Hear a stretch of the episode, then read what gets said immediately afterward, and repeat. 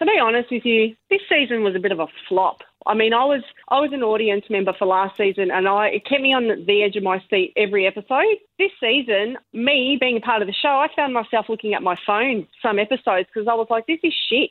This is boring," you know. Um, and I just think I, I think unfortunately there was not enough light-hearted humour throughout the season. And you know, like it's not to say it didn't happen. It's just the way they it's what they chose to show.